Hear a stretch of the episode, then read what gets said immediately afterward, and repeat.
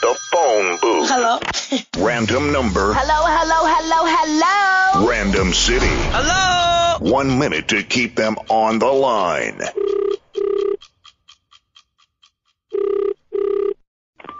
Hello.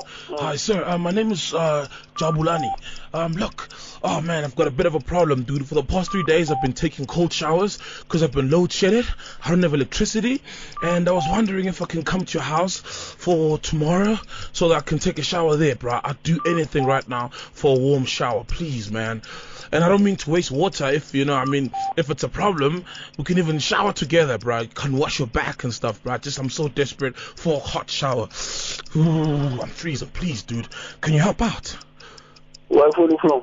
I'm calling from. Um, look, I mean, I'm in Joburg at the moment, but if you allow me, I mean, you know, to shower at your place, I could even take a flight just to, you know, to, to be there in the morning, just to shower and come back. I won't even eat your breakfast. I'll have my own breakfast. I'll generally I shower at about five o'clock in the morning. Mm-hmm.